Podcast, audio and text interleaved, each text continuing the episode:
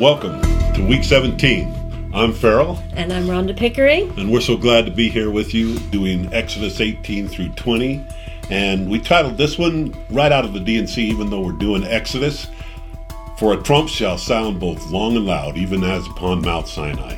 And we actually believe that uh, all of thing, all things in the Torah, or all things around the commandments, around Sinai and around the Passover and tabernacles that were commanded in Moses, actually pertain to the last days. Right, and all the, the prophetically appointed times, they exactly. all were, were based out of this piece of history. So it actually is very pertinent to say, D and C twenty-nine thirteen, for a trump shall sound long and loud, even as upon Mount Sinai, because we're going to reference the difference between that sign in the past and then in the future. So the prophetic future the prophetic, of what happened right. at Mount Sinai. Mount Sinai, by the way, the picture you're seeing fade into view here is the real Mount Sinai, and we, in our previous episode, kind of told you a little bit about that. Hopefully they got to watch that video yeah, clip. Yeah, they got to watch so that video awesome. clip. But just like we said, our whole goal here is to declaring the end from the beginning and from ancient times the things that are not yet done, saying, my counsel shall sound, stand, and I will do all my pleasure. Okay, jumping right in. And it came to pass, oh, we're going to jump back into eighteen for just a minute before we actually hit that, because we have to cover chapter eighteen just a touch. And in chapter eighteen, Uh, well, I'll read it, and then we'll go into where we're going. And it shall come to pass that on the morrow that Moses sat to judge the people, and the people stood by Moses from the morning to evening. And when Moses' father-in-law saw all that he had done to the people, he said, what is this thing that thou doest to the people? Why sittest thou thyself alone? And all thy people stand by thee from morning till even. So Jethro comes, and he's telling Moses, hey, you're trying to carry the whole load. You can't carry it. And that's, I know I'm guilty of that. I kind of get in a place sometimes where I just don't feel safe or comfortable delegating because I feel like I need to take care of things. And the truth of it is, none of us can do it alone. And thankfully, I have somebody to, to help me and cover my tail and help me cover it. And so in this, we understand that delegation is a good thing. And and I think that here in, in the Exodus story, as we are typing the future, it's important to realize that this establishment of a government, this establishment of judges, is part of what will play out in the future. In Isaiah chapter one, I think it's around verse forty, it says that the judges will be restored as at the beginning. And in so. essence, that's, we see that also parallel in the Book of Mormon. And Moses said unto his father-in-law, because the people come to me and inquire of God. When they have a matter, they come unto me, and I judge between one another, and I do make them know the status of God and his laws. And Moses' father-in-law said, you know, this thing that thou doest is not good. Meaning, here he's talking to Moses, who is talking to God, but he says, hey, wake up. You know, you got to delegate this out. You got to pick captains and, you know, and help delegate this out because no man can run it all. And gratefully, that's in the gospel plan. We're in the gospel plan, and we learn to be a coordinated team, and that's really cool. Now we're going to jump into Exodus nineteen. I didn't want to spend too long well, at eighteen. Before we before we go there, I, I think it's important to, to establish, too, that they had lower courts and higher courts and everything. And, of course, our Constitution is the same way. We have the lower courts all the way up to the Supreme Court. And, and yeah. that is where the Founding Fathers got this idea from. They're going to take so many things that are principles in the Constitution, and they're going to bring them right out of the Torah, the book of the law. Which I love what Timothy Ballard's work on that, where he actually shows that the bulk of our original governing and our Constitution and the things that were built were built right out of the Torah. Right, and David Barton. Deuteronomy. David and, Barton pioneered a lot of that work. That's beautiful. Anyway, in the third month, when the children of Israel were gone forth out of the land of Egypt, the same day come they into the wilderness of Sinai. Now, the third month, if you understand right, the first month being Nisan, and then the fourteenth day being Passover, and then so on, and then we count the Omer for fifty days. What we are is we're just right before Pentecost, or right before Shavuot at this point. That's why it says the third month, because it's not from January.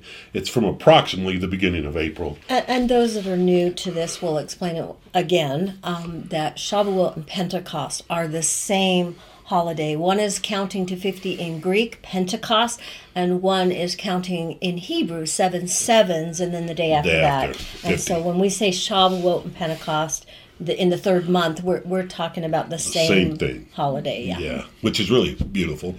Be ready against the third day. For the third day the Lord will come down in the sight of all the people upon Mount Sinai. So he's telling them, and this is three days before Pentecost, he's saying, prepare yourself. This third day, prepare yourself to meet God. Now, we all know that most of the time, most of us aren't quite feeling quite ready to meet God. But he's saying, get ready. And I love the type of this. If you watch some of our other work on the third day and you understand the relationships of the two days of the Gentile, the third day being the millennial day, and starting with Adam-ondi-Ahman, and the face of the Lord is unveiled, you begin to understand the types and shadows here that are in this Exodus nineteen eleven, that this third day has multiple layers of meaning. And it's all rehearsals of things to come. And our third day is coming soon. Right, and here at Mount Sinai, they prepare for two days and get ready to meet God on the third day. So yes. that's that then, same typology that we saw in Hosea, that we saw in John chapter four, the woman at the well, that we've seen so many times. Exactly, and the woman at the well is one of our presentations you can get on our website.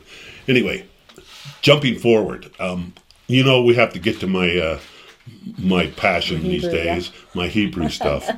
So now, therefore, if you will obey my voice indeed and keep my covenant, then you shall be a peculiar treasure unto me above all people, for all the earth is mine. You ever sit back and wondering, why does God seem biased to Israel? Does he play favorites? Does he play favorites? Is he capricious? Well, I'm gonna I'm gonna analyze that, because when you understand the relationships of the whys and wherefores, you begin to understand why it appears that maybe he's capricious when he's really not. And I'll, I'll get into that more thoroughly here. So this word covenant that I have highlighted in red, covenant, let's just dissect the word. Bet resh yod tav. So bet resh yod tav as a word means um, barit. Or Birit, Birit, I guess is, I did say it right. Um, so Birit, the I is making an E sound. Birit. And Birit, she tells me. So I guess I didn't say it right. no, that's okay, okay. It was a good try. Anyway, it was a good try. You know me, I can't enunciate anything. So anyway, but I, I, I get numbers really well. And you had a lot of fun with the Hebrew. yeah, the pictures, so, right? Uh, yeah, I can do pictures. Give me a picture book. Anyway, that being said... So this word, berit, notice that the H is generally silent, uh, and I don't know why they put it in all the time, but they don't usually say the H when it's the end of the word. Like I would want to say berith, but it's actually berit, that the way they say it. Anyway, that word, besh, resh, yod, tav, heaven's authority doing the work of the cross, it's a promise or grant. So what it is, is what it, what it basically is saying, that if If you will enter into an agreement or a contract with me, I will enter into a contract or a grant back with you. Or in other words, if you agree to make covenant with me, I'll agree to take claim on you. I will take possessive of you. I will make you mine. And that is what we're talking about. It's like a betrothal. Covenant is really a betrothal. Well, and in this case, this is what is called a conditional covenant. It's an if-then type covenant, right? right? And, and you know, we see that when we're passing through the, the halves, where you got the blessing and the cursing. And that's always true in Hebrew, that you almost have the blessing and the cursing, or the, the positive, negative interpretation almost on every word as you go through it. Forgive the hay fever. Um, so covenant sign in the hand by the Son to bring us into his home. This is a, a beginning stage. Now, I don't know if the rest of you who watched my first presentation on Bereshit, maybe you're already making the connection I'm about to make. But when you take the word berit, which is covenant, and you spread it apart, you find that in the middle, if you place the Aleph-sheen in the middle, you now have Bereshit. And that Aleph-sheen is fire. And if they saw the video that we did in the very first, Bereshit is in the beginning. It's the very first word in or the in Bible. In essence, it's the plan of salvation within the first word, which is really kind of interesting. But all of a sudden you realize that when you include the fire of the Spirit, the fire at Pentecost, the fire of punishment, the the the crushing that took place in Gethsemane, when you include all these things, you start to complete the covenant. You complete the picture. And now this Bereshit or sheet is a more complete telling of the story of the covenant of Berit. Or Berit. Or do you say Barit? Berit. Anyway, so when we hook that back together, we realize that covenant is the beginning of the process. And later, when we learn to be saviors on Mount Zion, we complete or help complete the process of creation, which is really a beautiful context. Okay, so now let's just go to the next interesting word I wanted to dissect in the in the Hebrew.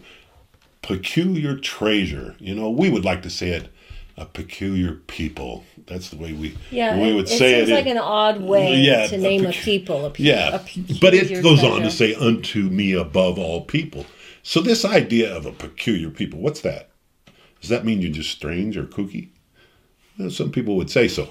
Okay, but the real the reality is that what it really means is that because you have made covenant and, and come together in agreement between you and God, which all of you L D S people like, or Latter-day, I'm supposed to use the full word, anyway, for the full name, but it gets lengthy. But all of us, we are all about making covenant. And you know what that means? We get to be a peculiar people too, just like they were. We get to be a peculiar treasure. And that's really cool that you understand, and I'm going to let Rhonda maybe announce it. Segula? Segula. Yeah, there we go, Segula. So that word is heaven's authority lifting up or protecting, taking ownership of us. You know, he's he's basically taking, hey, you can be my people. We would like to almost equate it with being the bride. Being, right. Okay. A, a betrothal. A betrothal. So the covenant is what creates the betrothal and takes, that's how he takes ownership, so to speak, of us. So the supporting foundation, foot foundation, of whom his authority is revealed. So when we look at Israel, we say, well, why did they get treated kind of set apart? Well, it's in the name Israel. Israel is God prevails, but it also is set apart. That it's a nation set apart. And it's not set apart because of any reason except for they agreed to be his people. They made covenant, or they agreed by ordinance to be his people. And that is just incredible concept. And that means that God is not capricious. It's not that he's picking one people over all the other peoples. It's that this people chose to come in covenant with him. And like we've said before, if, if God per- favored one people over another, that would that wouldn't be just. It would be capricious. But if a person is in covenant with him, then by right he can step on the stage and fulfill the terms of that covenant. Because he honors agency. Yes. He's not going to intervene so much. I mean, he will kind of in a different way, but I'm saying he's not going to intervene in all those positive ways unless we agree to come into covenant with him. And, and I think sometimes we kind of take it for granted because we just have heard the story so many times that an entire nation of people entered into a covenant with God. Yeah, and isn't that incredible? I mean, you think about that today, and, and, and could is there any nation on the earth that is an entire nation under covenant with God? Yeah, and, and you know, I'm going to try to do a really quick rabbit trail. And that really quick rabbit trail is going to be just this. And that is, have you ever sit and look at the world and you see some people born in the worst cases of poverty in one place and not so much in another? And you ask yourself, you know, take the Declaration of Independence, we believe all people were created equal. And you ask yourself, well, that doesn't seem right, because I look around the world and it doesn't seem equal. Right. You know, it doesn't really seem like we all got an equal shot. Well, if there wasn't, and more, here I am using the slang words. If our faith, if the Church of Jesus Christ of Latter-day Saints, or in essence, if the fullness of the gospel didn't reveal to us that there was a pre-existence, it would not be fair. He would be capricious. But because there was a pre-existence, it determined how we come into this world. And, the, and and that might seem unfair, but truthfully, it's not at all, because it's based on commitment and covenant in the past. And where we are is a result of our choices, although not necessarily at the beginning of this life. Some of them were in the pre-existence. And that is what makes God just. And that's Abraham three, what we studied yep. at the beginning. Which is really the, cool. So I'm going to stay off that rabbit trail and not stay there too long, because, yeah, you know, we could spend hours here. And we won't torture you with hours. We'll, we'll try we'll, we'll try to at least keep it close to an hour. Okay. And ye shall be unto me a kingdom of priests, a holy nation. These are the words which thou shalt speak unto the children of Israel. So this idea of a kingdom, the whole precedence of kingdom, is not really hard to explain, and I probably didn't even need to go into Hebrew for this, but I'm just going to hit it real quick, that the name is, say that for me. Mamlaka. Mamlaka, okay, speaking in there, and what it really is, is the authority to cover the foot with mass um, of a massive foundation or a massive population. So, knowing that the kav there, uh, the going right to left, by the way, the fourth letter coming right to left, the kav is the palm of a hand, it's a covering, and the whole point of that is that a kingdom is simply massive amounts that are foot being a foundational thing that covers the law, and in essence, uh, a host of people being lifted up and covered by law. Uh, so what that means, and, and, and I... I would like to take another perspective. Oh, I'll do it later. Never mind, I'll hit it later, because I want to hit this in a different flow. But then we go to kingdom of what? Priest. So what's a priest? Well, you know, we look at it as an office of the church. Or, and truthfully, in the context of the Old Testament and in present times, if we were to understand the word more clearly, this word priest is covering the hay of life, or covering the revealing of life. It's the whole purpose is to administer. It's a ministering role to be a priest. It's not a exalting yourself kind of role. It's it's a service role. Well, I, I love that for those that are just listening and that, that, that aren't seeing the actual pictographs that you're showing here, that it's the palm revealing life. And yeah, so a priest is, the, you know, I, I I think of a blessing. I think the palm of the hand giving life. Blessings. And blessing, you know, and we revealing. Think of, and that'll come in later when you when you give a blessing, you lay hands upon the right. head and and you and you bless. Um, and we have, of course, that higher role of priest is is the calling of a high priest, and and that's referred to in the Book of Revelation and all over the place. Well, the Kohen Gadol is yeah. the high priest, right? And, and say Kohen that for me. The... Kohen. Kohen. Kohen. Okay, Kohen. I'm asking her to say it so I don't trip over the enunciation for you. Anyway, right. Not what Tiggers do best. Okay. Uh, yep. Okay. That's that's her strength, not mine. Okay, that being said, um... The, to cover the breath of life, or to, to bless, that's the whole concept here. Actively revealing the palm, or the covering, the opening. So it's opening to life. It's actually really beautiful when you that. understand so the, the Hebrew perspectives on these things. Of a priest. of a, a priest. Now let's go to this word holy, and this is where it really gets fun, in my my opinion. Of course, in my opinion, it's all really yeah, fun, you right? Yeah, you really like the Hebrew. uh, so this holy... This word holy, Um, what is that?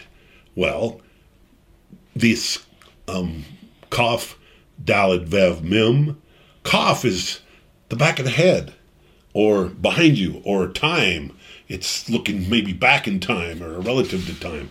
So that Kaf is really interesting that we're referring to the head.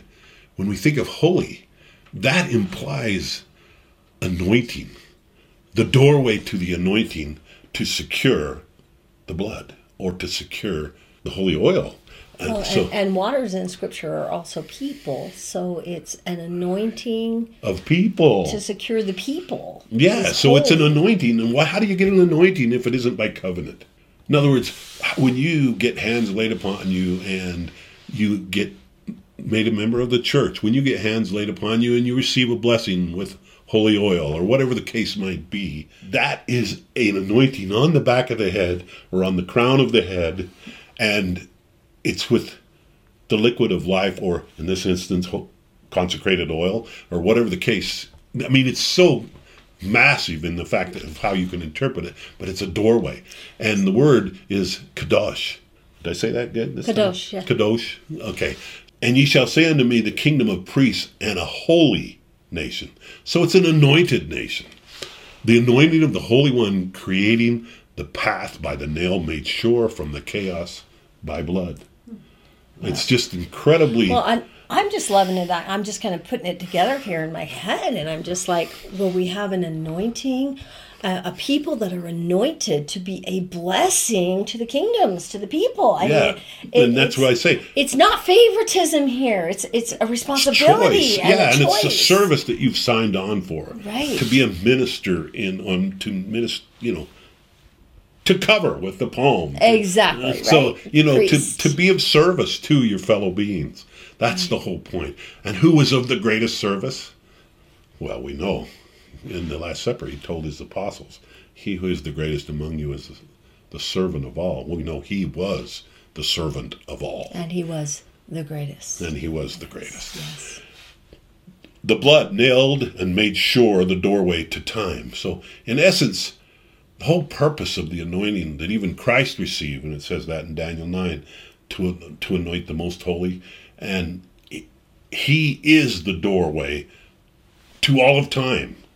And I would love to hold discourse on time someday, because I, I'm into a whole new um, scientific scientific proof study of God, of, of God which is really fun too. But I won't take the time for that now. Anyway, that being said, when we add this word after it, holy nation, this word nation that that is in the Hebrew, and we look at this word and we understand that it's Gimel Vav Yod, and that it's pronounced Goy. Goy. Just Goy. Yeah. And so the E is kind of just a Y. Going on there. Yeah. Goy. Goy. And uh, maybe some of you have already recognized it, but you know, we've talked about it, but one of the the literal translation, or one of the many times that this is in the in the uh, ancient Hebrew, it's referred to as Gentile. So what that's really saying, a holy nation, it's saying Israel was Gentile until it had the holy anointing. Yes. Until it became under covenant, and that's what actually transitions us to be his, and to be set apart from others is simply choice. So in, it's in just a, in obedience, other words, choice and obedience. In other words, what you're saying is Goy is nation, Goyim is nations, Patience. And that is what we t- translate as Gentiles. Okay, what? Let's just go there because you. Oh, you, you're going there. Okay, it's the foot or foundation connected by a common hand or work, or in essence, goals.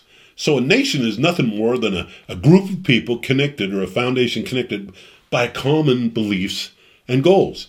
Now, you could see that if you're not connected together by common beliefs or goals, you're about to come apart as a nation, right? Right. So we're kind of in trouble because we're not connected anymore. This well, nation, the more we divide, the, this nation was once the more vulnerable we are going to become. A Christian-based, Bible-based nation, and now we are completely divided and coming apart.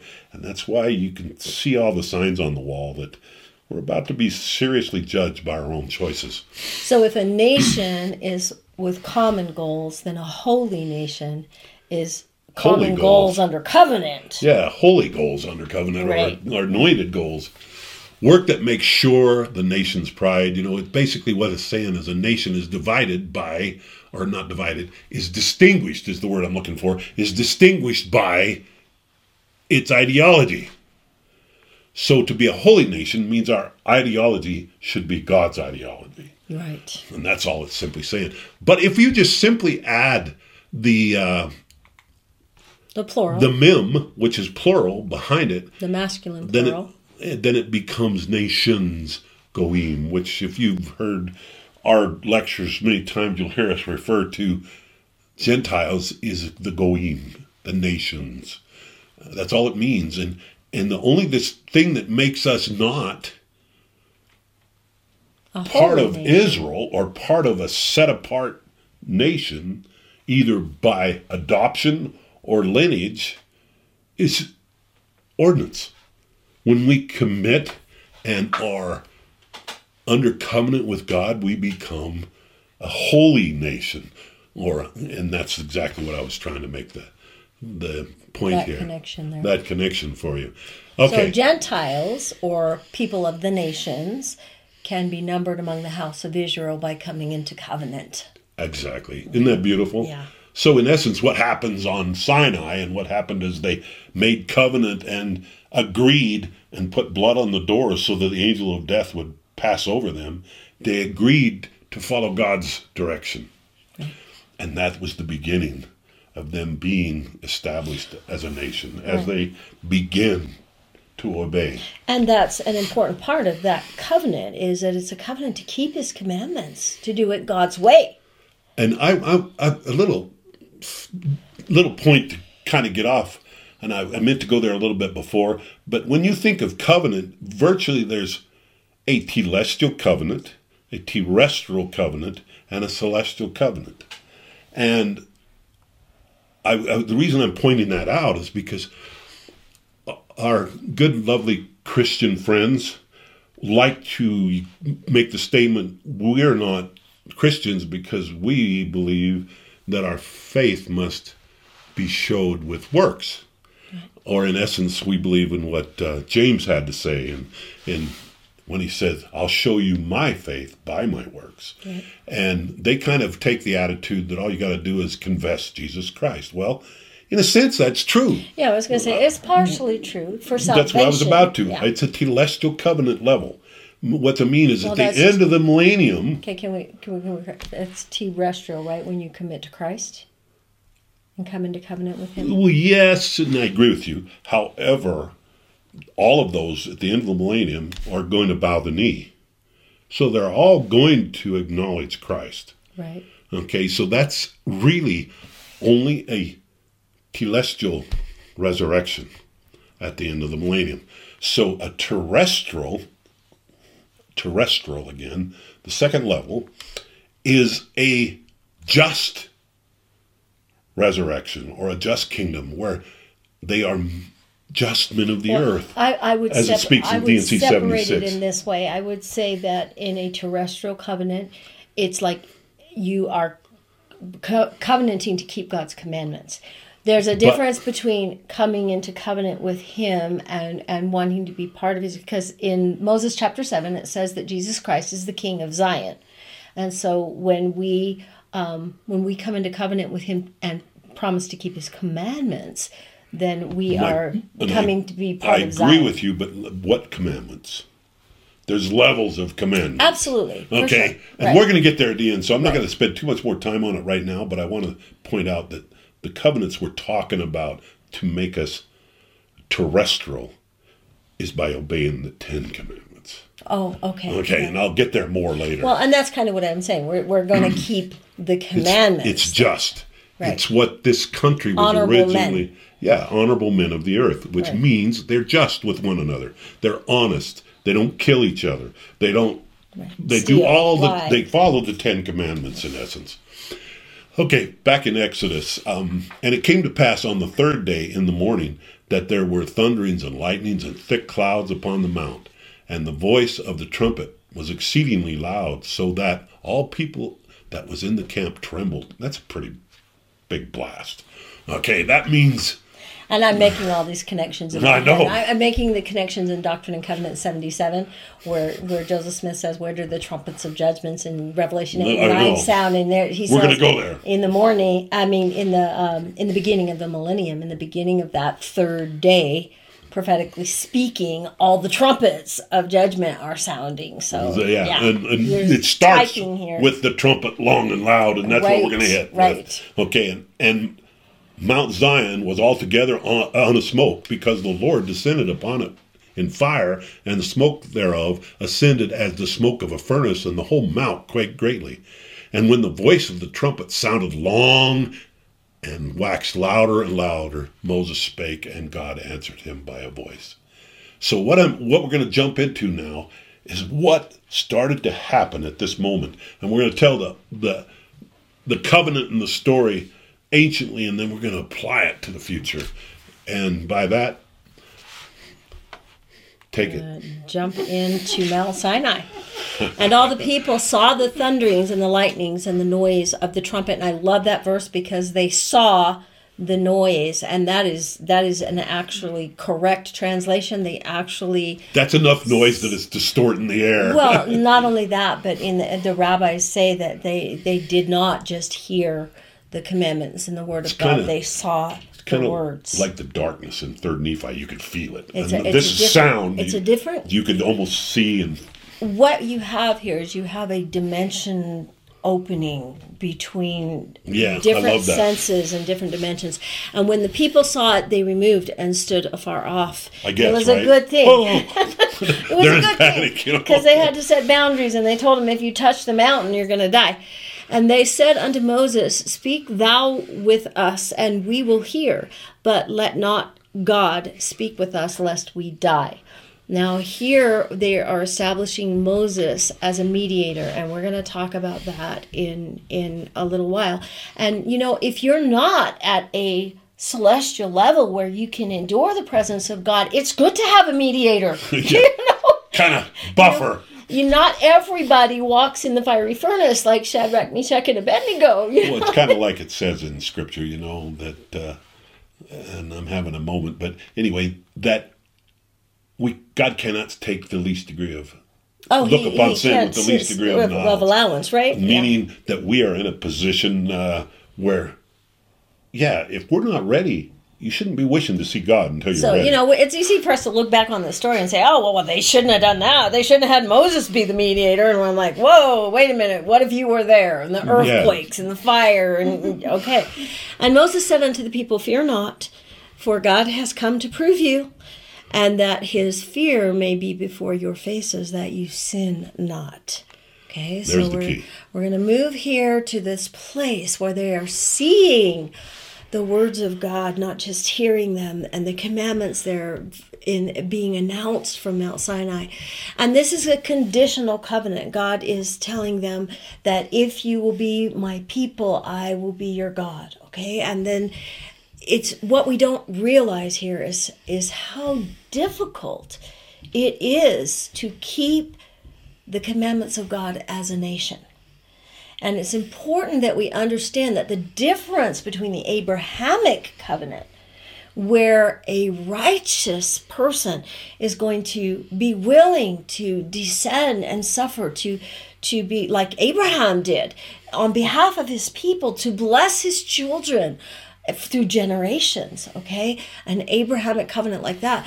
This one is where a whole nation is going to agree to keep those Ten Commandments, to keep that and, and honor God. I mean, think of the first commandment. Thou shalt have no other gods before me. Whoa, when we get to the golden calf, we're going to talk about the gods that we have today. And, and we we think that, you know, we're so much better than they were back here. But, but um, I don't know that a lot of us are, are visiting with God and even hearing and seeing his voice, right. Okay? For God, there are now two different covenants that are in operation at this time. There's your Abrahamic covenant, which is a, a righteous person that has passed all kinds of tests in order to prove his loyalty to God and is able to intercede for other people. And now we have this, this second kind of covenant, this covenant of a nation. And there are terms of, of this covenant, like you've said, and uh, the commandments, that thou shalt have no other gods before me, that thou shalt not take the don't not take this lightly. Don't take the name of God in vain. All right, this covenant, as we move into the stories in the book of Joshua and everything, we're going to see that this covenant can be broken by the disloyalty and the disobedience of one man. Because it's a group covenant, it's a covenant as a nation. And it's a term that's called being righteous to a man. And a lot of times when I've taught the kids, they haven't known what righteous to a man means. And so I'm going to go back into history and, and help those that don't know what that means. It's an idiom.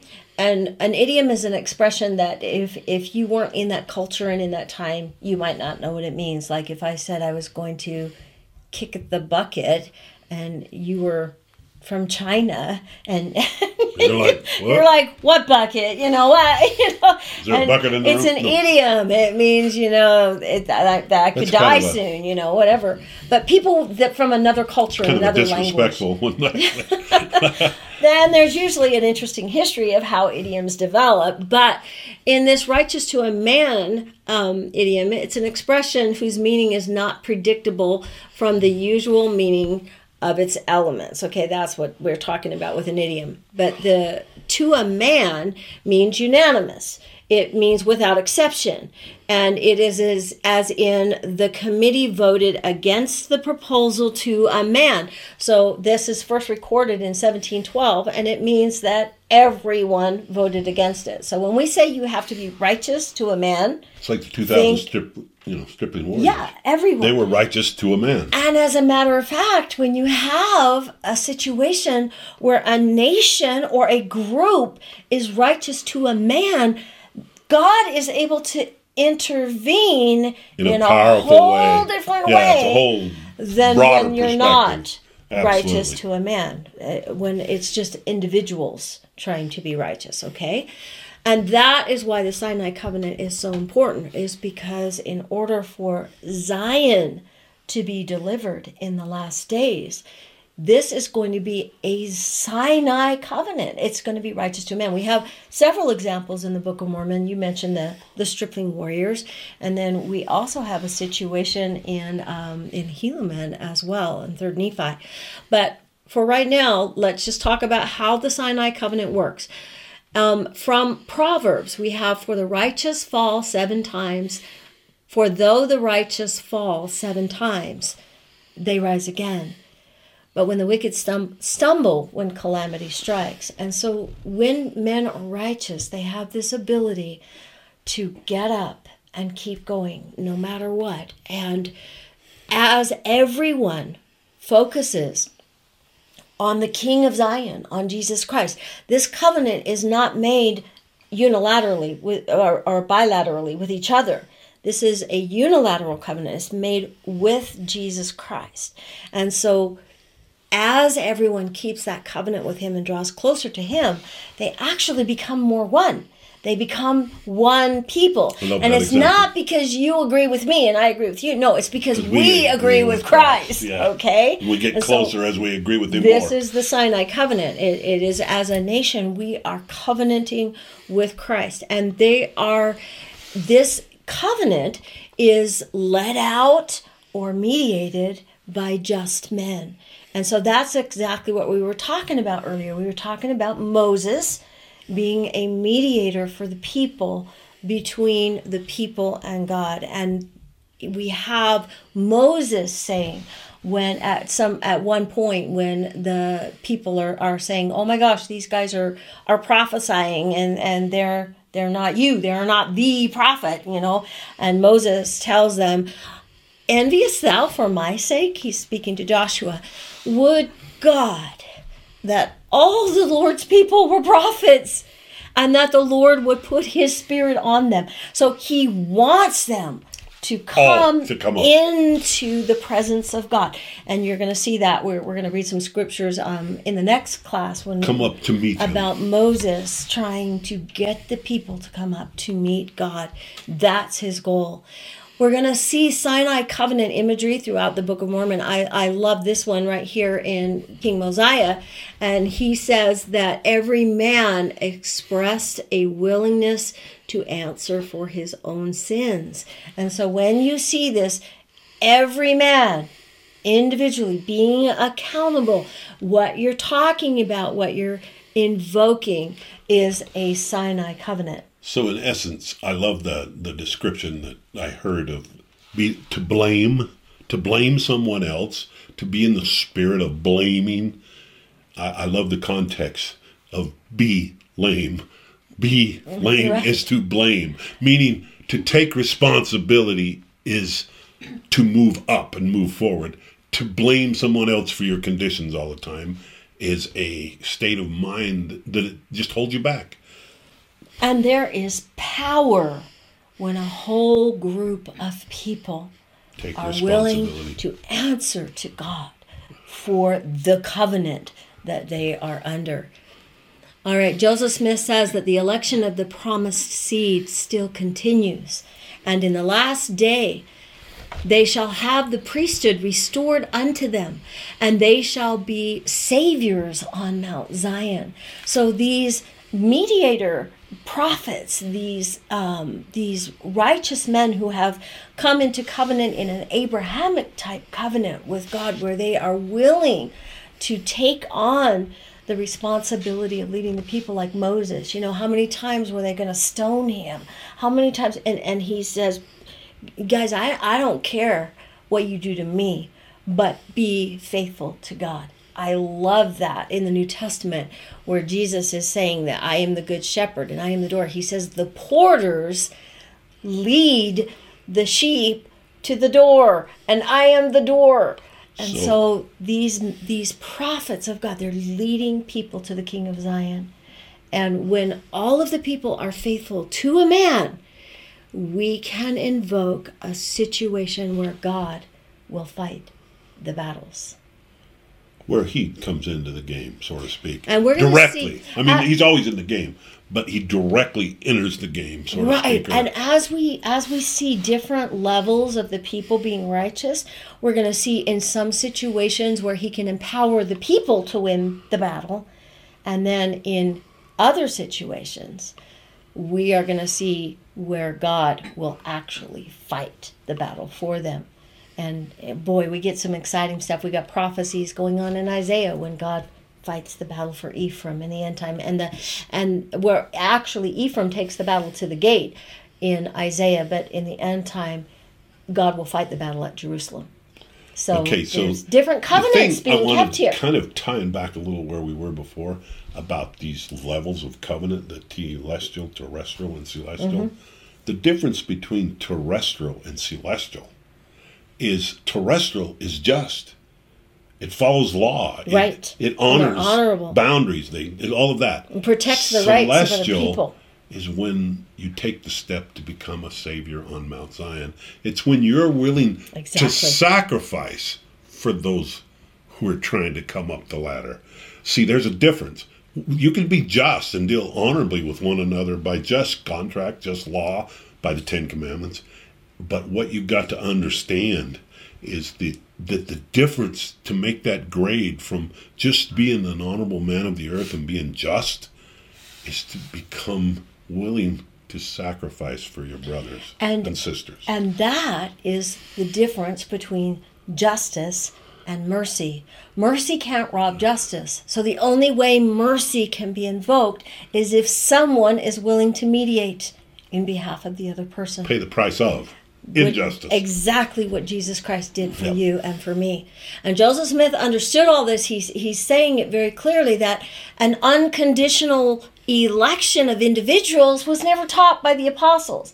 And so he's kind of trying to make a differentiation between salvation and election here. Yes, we all are saved through confessing Jesus Christ. But to be elected, to receive reward, steps up. You have to, if you love me, keep my commandments. There's conditions. I love, and so that's what he's talking about here. That, I love the quote I heard that says, "God can, or Christ can save you from your sins, but, but not, not in, in your, your sins. sins." Meaning you have to step beyond sin in order to lift to the next level. And and Joseph Smith actually says that he passes over no man's sin. Okay, and so we have to enter into covenant. I love we have that. To repent. But visits them with correction. Yes. And if his children will not repent of their sins, he will discard them. Right. So in essence, we have to repent of all sins. We really do eventually, and hopefully sooner than later, have to live the Sermon on the Mount where it says, "Be ye therefore perfect, even as your Father in heaven is perfect." Meaning eventually, hopefully sooner than later, we have to attain perfection.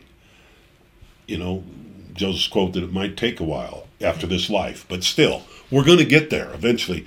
And that should be a good thing, because we should be willing to take responsibility to, to come. He says, "Come follow me."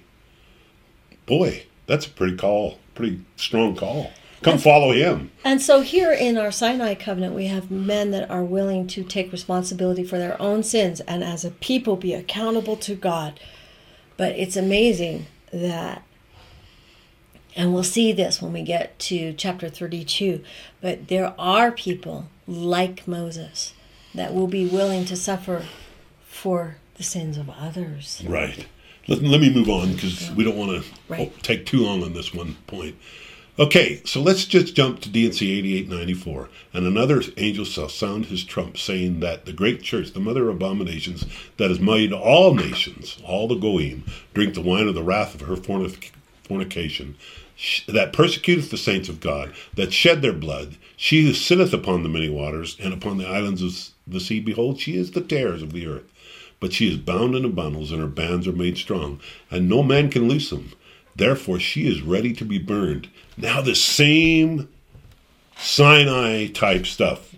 "And he shall sound his trump, both long and loud, and all nations shall hear." And there's a time marker right there. Yeah, here when we're the getting... tares are burned. That's when the wheat is gathered into the garners, and the yep. tares are burned. The tares are so burned n- is the fall now of we're Babylon. Bringing it to today. Yes. Now we're looking at when this trump sounds long and loud, and I love, I love the typology of the blowing of the shofar at the at the Feast of Trumpets.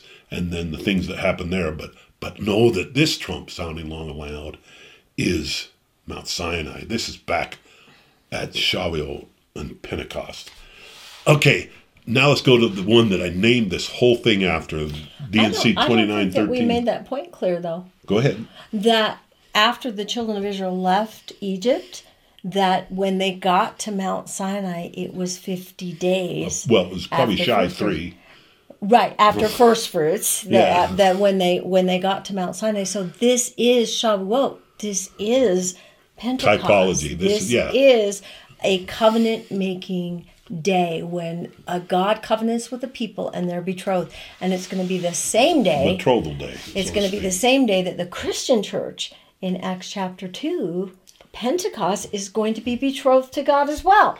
So right. this is a covenant-making day established yeah. here at Mount Sinai. Yeah, and so D and C twenty-nine thirteen takes on new meaning when you understand its timing and its significance. So wait, wait, wait. Now we're saying that Adam-ondi-Ahman is going to be another covenant-making day. day. Yep. Whoa. At a higher level than we already have. Okay. "The trump shall sound both long and loud, even as upon Mount Sinai, and all the earth shall quake." Wow, that's going to be a quake. Well, it's just like it was at Mount okay. Sinai. It was right? pretty scary, right? "And they shall come forth, yea, even the dead which died in me, to receive a crown of righteousness, and to be clothed upon, even as I am, to be with me, that we may be one." Wow. What a promise that well, just was. Well, we're not was. talking about Mount Sinai here. We're talking about Doctrine and Covenants, section twenty-nine. Yeah, this is a future event now this, that that was a rehearsal of. Exactly. Okay, just like we a keep saying about these high days, they're rehearsals of things to come. They're prophetic appointments. Okay, and now, with the Lord. And he just said, even as I am to be with me. It's his appointment. One, he's taken us in to be part of him. Wow. Or in essence, part of the kingdom. Yes. At a whole new level. And Zion. A Sinai covenant. A Sinai. To a man. To a man. For the day cometh that the Lord shall utter his voice out of heaven. The heavens shall shake and the earth shall tremble. And the trump of God shall sound both long and loud, and shall say to the sleeping nations, ye saints, arise and live, and you sinners, stay and sleep until I come again. So what we are saying here is this, now in forty-three, it's saying the same thing in twenty-nine, but it's adding more complete. It's adding the resurrection. It's at, well, it's, it's but the resurrection, and it's saying it's a two-part, it's you guys get to come and you guys don't yet. Yeah. That's like beginning and then the end of the millennium type thing. It's first, the morning of the first resurrection compared to. And if I'm, go ahead. Compared to the resurrection at the end of the millennium. Right. And if I'm picking this up right, what you're saying is that phrase, the trump sounding long and loud, is, is a link to Pentecost, to Shavuot, to, to a well, covenant actually, being made. And I, I, I want to be really clear with this. First fruits is the beginning of the counting of the Omer. But in a way... Omers are sheaves of grain. Yeah, seven the, counts. The, seven sevens. That's that Shavuot name. Seven sevens, and then the day after. So understand, try to get out of your head this concept that it's one day and realize that it's really the bookends. That first fruits, the day of resurrection, and Shavuot are really bookends, and the whole thing, the whole fifty days... is really a first roots resurrection meeting, Adam-ondi-Ahman grouping. And in parallel to that, when there was the resurrection at the time of Jesus Christ, like we talked at when we did our Passover lesson, and then there was fifty days until Pentecost in the New Testament, or in the in Exodus, you know, fifty days between first fruits and when they got to Mount Sinai. But in the New Testament, we have Jesus ministering for forty days in his ministry. It says that they ministered for he ministered with them for forty days, and the saints that were resurrected at that time appeared unto many, it says in Matthew. Right. And so what we're talking about when we talk about Adam-ondi-Ahman in the prophetic sense is not just one day, like Shavuot's the day. There's this whole fifty days, fifty days worth of, worth of, of where, where we're going to be being taught, and, and everybody's going to be being trained, because at the time of Christ... one hundred forty-four thousand are getting ready to go. At, yeah, at the time of Christ, on Pentecost, that's when the disciples went out on their missions. Which and awesome. So there's a type and a shadow of that to when the one hundred forty-four thousand will be sent out on their missions. Okay, so... Jumping ahead, just so you know, for the Lord himself shall descend from heaven with a shout and the voice of the archangel, and with the trump of God, the dead in Christ arise first. First first morning of the resurrection. That's what it's saying in Thessalonians. The wheat harvest so, is being resurrected. So it's being it's happening. And we who are alive and remain shall be caught up together with them in the clouds to meet the Lord in the air, and so shall we ever be with the Lord. Now this isn't this isn't Olivet. This isn't him coming to Olivet and the, where the Mount of Olives splits. This is where we get caught up, as in D and C eighty-eight, where it says the right. faces of the Lord is unveiled to those who are prepared to see it. And, just like on Sinai. And one of the some secrets, were able to go, the seventy, uh-huh. and some didn't go because they were not ready. They were afraid they needed a mediator. Yeah. But right here, that that's one of the clues, is in the air. In the air is... an Adam-ondi-Ahman motif. When the, Jesus comes on the Mount of Olives, the saints descend with, with him. him. Exactly. Okay, so this will help you to sort these events out in Scripture. They're caught up. Yeah.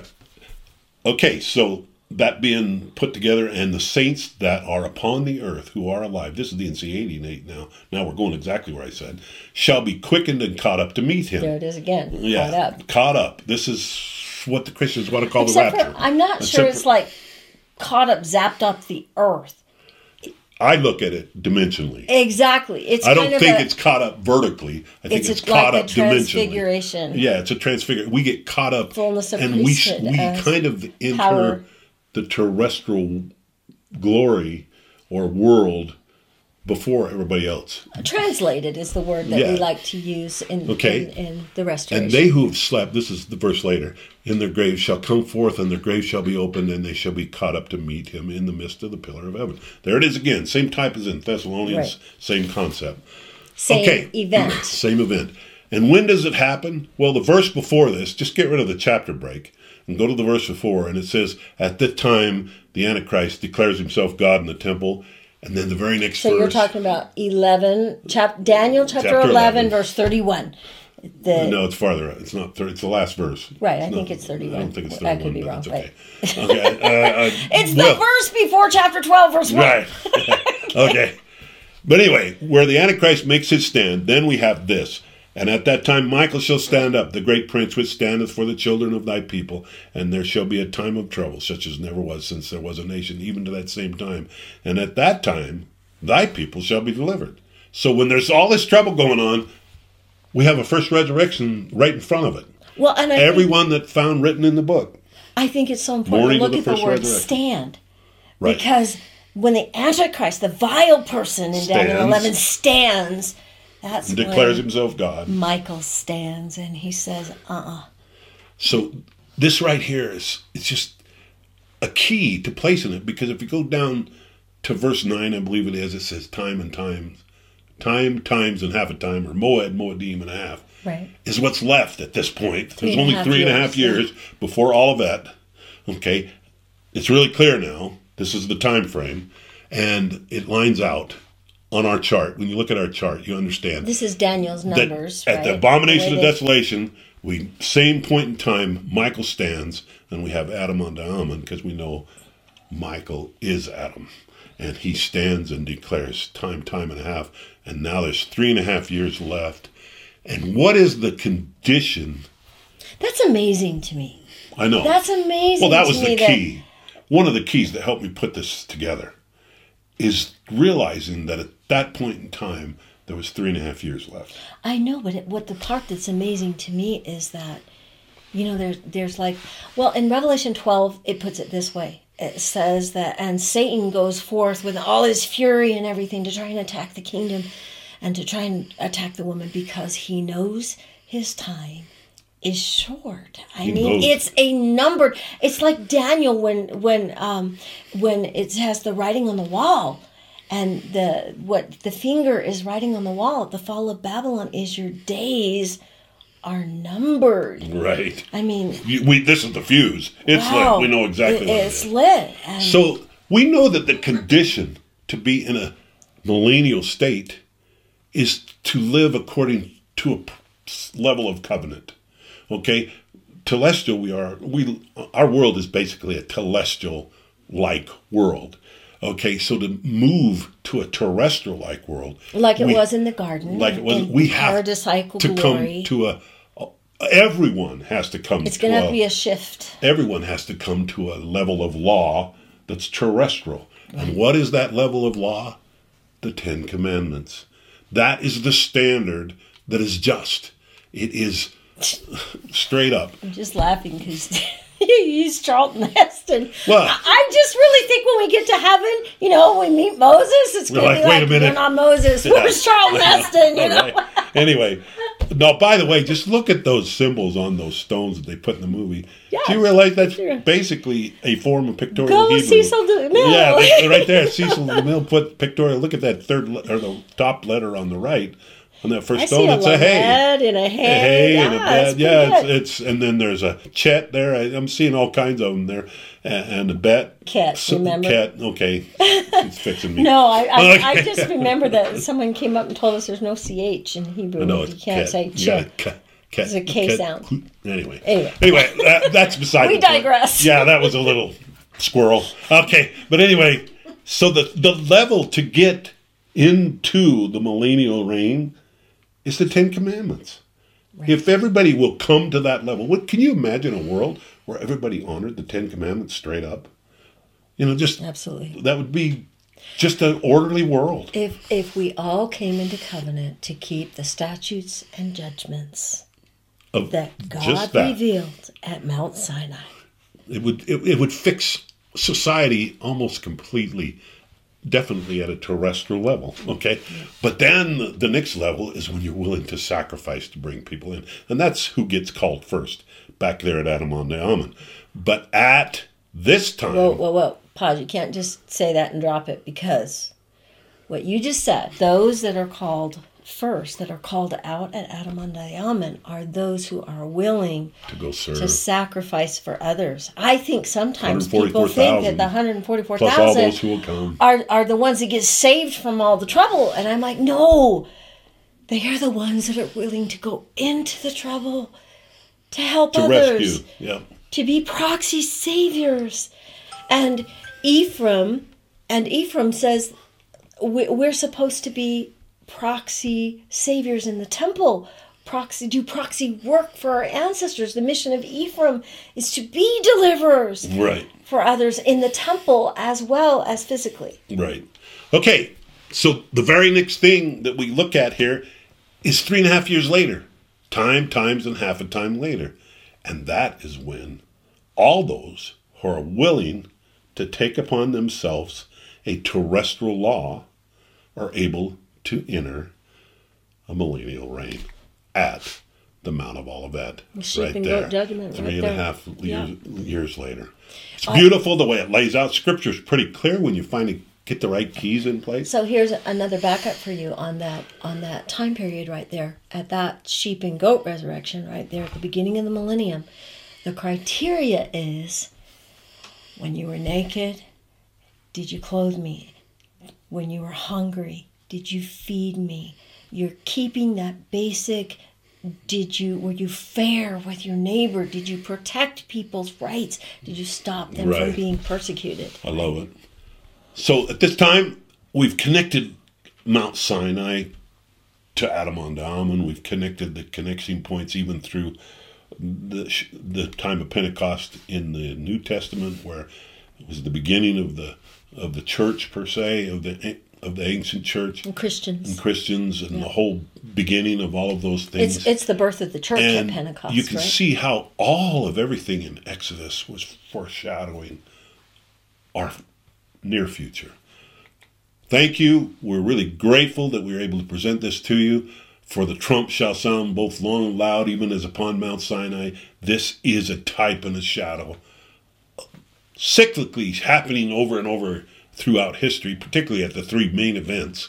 I call it the main events. We'll call it that, which is well, we even Sinai we even originally. We talked about the other one that was Shavuot or Pentecost, and that one is while they're having Acts chapter two, Book of Mormon. Book yeah. of Mormon. But Jesus is coming. We'll try yeah. not to.